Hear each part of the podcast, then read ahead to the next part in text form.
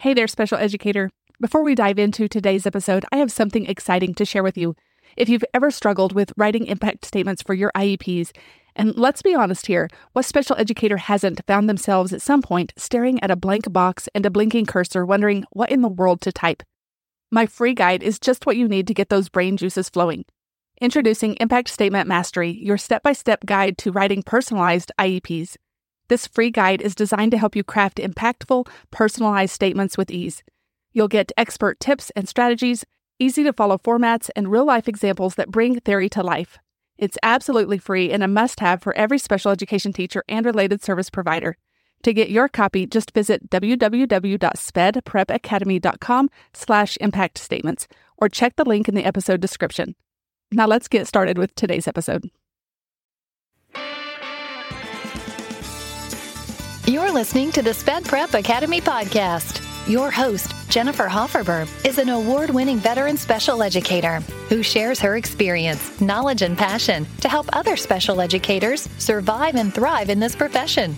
Join her and other guests as they share tips and tricks of the trade for the ever crazy, completely overwhelming, laugh so you don't cry profession of being a special education teacher. Welcome back to another episode of the SPED Teacher Small Talk. It's a segment that I do monthly with my co host, Paul Hubbard. How are you tonight, Paul? I'm doing well. How are you? I'm good. Well, I made a mistake. So we are having to re record this episode because I started recording on a new platform and I wasn't aware that you couldn't close out that platform before letting it completely upload. So I'm making Paul re record with me. Did you did you badmouth me to your wife, Paul? Oh, definitely not. I, if if a sped teacher is getting on people for making mistakes, then uh, I don't know. I don't know if that's even a fair assessment because as a sped teacher, there's you know we've we've come to well have to forgive ourselves a lot for the things that we've done as sped teachers or not done as sped teachers. So uh, we tend to have more grace for people. So uh, well, thank you. totally fine. Thank you for that grace. Well, we we had our episode last week and I felt like it was a really good one. So I'm hoping that we can um, recreate it and have just as great of a conversation. But I do need to apologize to the listeners. And I don't know if it's necessarily that I need to make an apology, but I need to give an explanation that I have not put out a podcast in a month since the last small sped teacher small talk. And so I feel like the reason that I haven't gotten that done plays into exactly what we're going to talk about today. I've been trying to really prioritize my self care for the last month because I've been so busy at work and had so much on my plate. And it it hasn't been that I haven't had time to create the podcast. It's just that I just didn't have the bandwidth. And so I feel like that's a really important conversation that we do need to give ourselves, you know, room to to back off from something that um, that they feel like you know might cause them even more things on their plate. So let's just have a conversation. I know that um, self care is important for everyone, but it's really especially important for special education teachers. So can you talk to me a little bit about why that's so important? Yeah, this is this is a a hard topic. Uh, I've been working on this area of my life for the last well year and some change. Um, I got to a pretty bad place last year where I was just absolutely empty. I had nothing left to give, and a lot of that had to do with the mm-hmm. fact that I wasn't pr- prioritizing my own care. And uh, I I thought of this analogy that I thought was appropriate is, you know, a bucket uh, with holes in the bottom of it can't serve its purpose effectively, and Mm-hmm. Um, we are meant to take knowledge and skills and give those to our students in the same way that a bucket is meant to transport water from one location where it is plenty to the areas where it is needed. And I looked at the holes in my bucket as okay well i just need to do it faster. I just need to move water faster and and and try to to get water to where it's needed faster. And that led to more more holes in my bucket and and it led to me being really ineffective. And i kind of had this epiphany moment when i was at my lowest and i was like well okay maybe i can invest some time in fixing my bucket and then I started to see that things were starting to be back to uh, an effective state, and I started feeling better about my effect on on what I was doing because I finally had that confidence back. It's like, okay, I'm I'm serving that purpose. So, as a kind of a convoluted way to to say that, like, it's valuable to invest in yourself. It's valuable yeah. to spend time making sure that you are taking care of yourself, making sure you have something to give your students each day. And I think that as special educators, we give, give, give. And I, I love that analogy that, you know, we, we can only give so much before we have to put back into ourselves. But why is it that it's so, why do we do that to ourselves? Why do we put that much pressure on ourselves that we have to be perfect? We have to, you know, always have everything done on time. We always have to um, be there for everybody else. Why do we not do that for ourselves? Yeah, I, I do think that that it's partly due to the fact of like the paperwork, IEP paperwork reflects the perfect, what should be perfectly ideal, and uh, we are constantly reminded of what that looks like, and by because we have to come up with it, we have to have a plan. But so rarely does our day match that and and or more or like the school schedule. Yeah.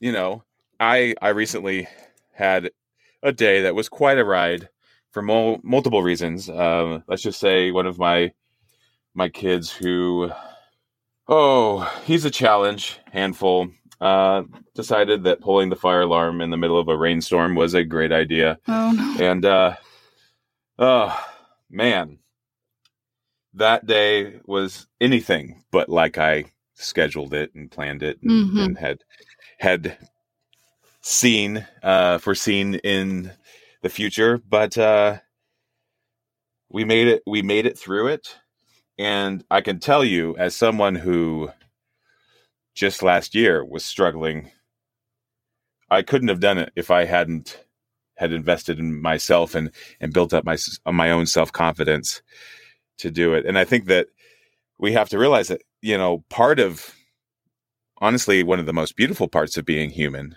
is the fact that we're not perfect mm-hmm. because perfect is normal. Perfect is uninteresting. Perfect is what it like in its base. If everyone was perfect, then no one would be unique. No one would be interesting. Right.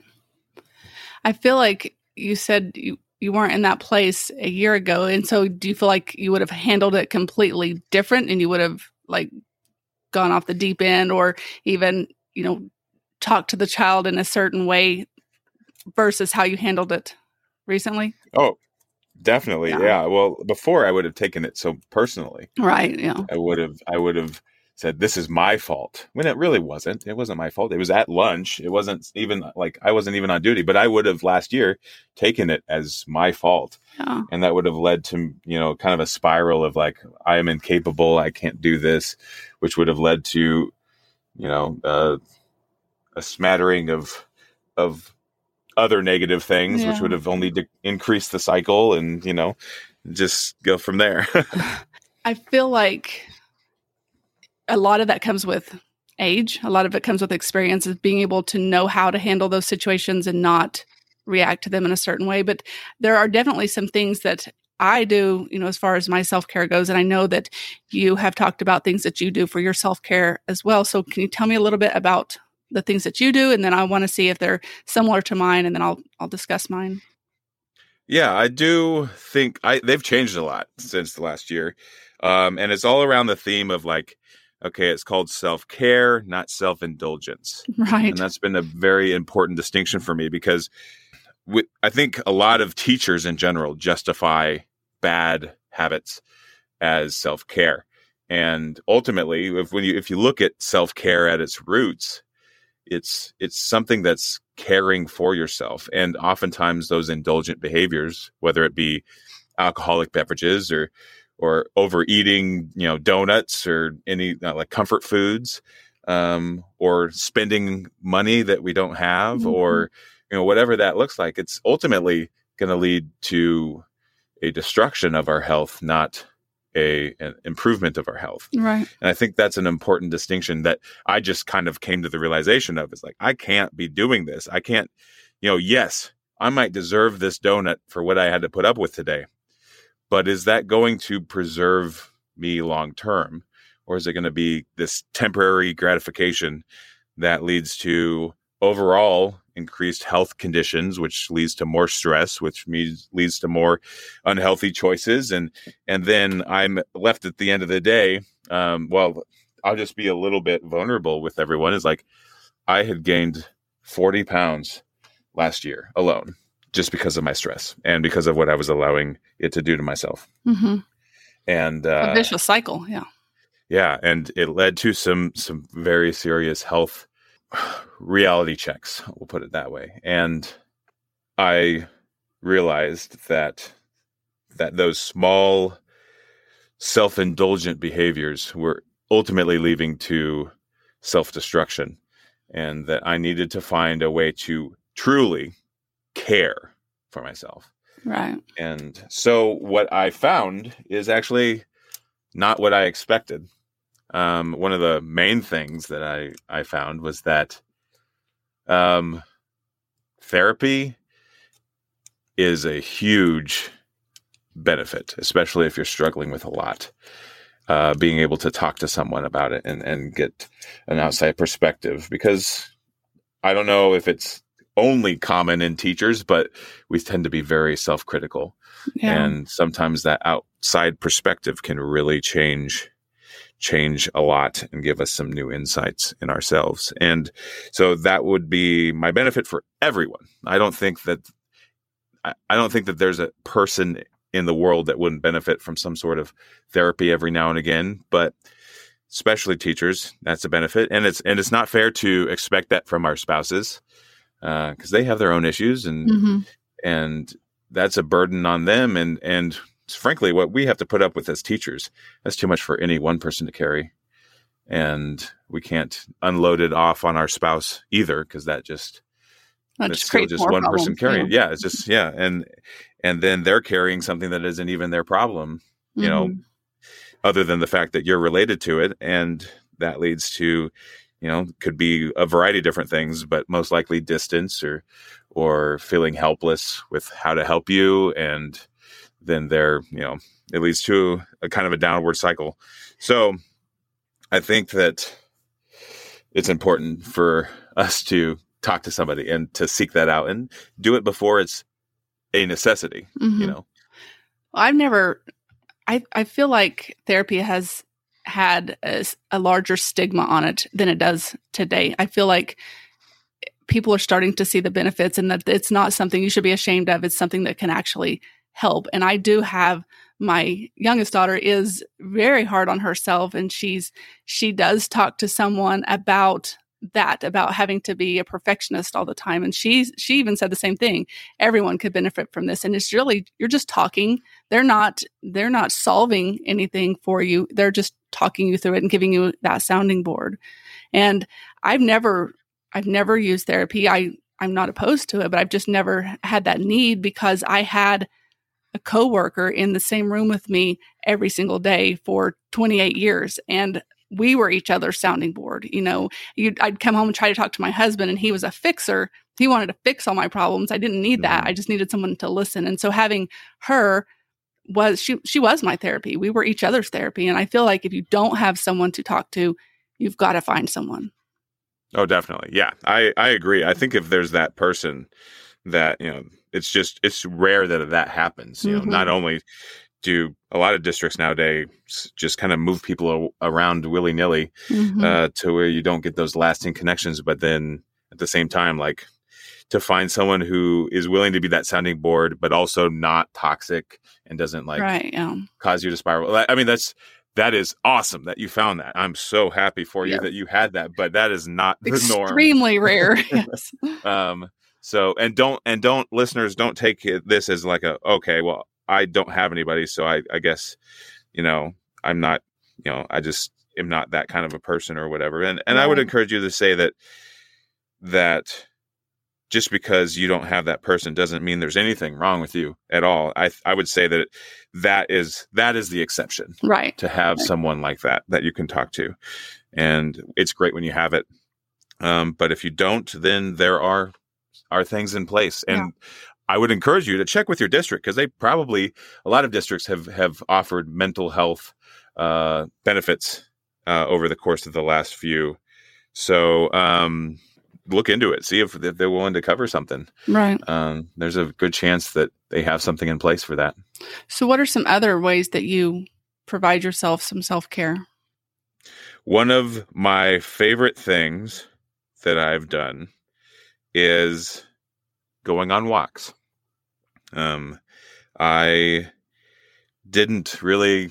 I'm not a. I'm not an exercise guy. I'm an active guy. I like to do things with a purpose. Mm-hmm. But um, I have found that going on half an hour walks in the evenings has been one of the best mental health things for me personally for mm-hmm. for many reasons. And there is not only the physical side of things which has untold benefits. Like I I didn't realize how much just going on a walk could lead to me improving in my health. Just that, you know, breathing in the night air, um, moving, you know, getting my my blood pumping through my body. Um, it's been valuable in in the physical sense, but also in a in a, a mental sense. That reflection, that ability to just yeah not think about anything, to know that when I step foot out the door to go on my walk, I don't have any tasks to complete before I get home. I don't have an agenda that I have to go through. I just am going on that walk and whatever happens, happens. And whatever doesn't, it's not the end of the world because I'll, I'll get there. And I think that that is so valuable. So, so, so valuable.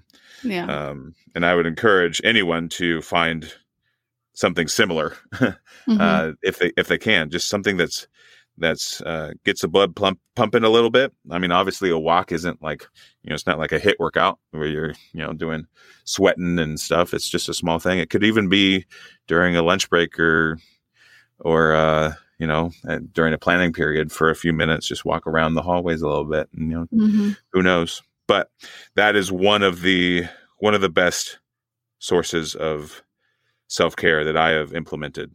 And I agree. I feel like exercise for has many benefits, but you said a word in there, and that's that's the one that I I use for my self care, and that is reflection.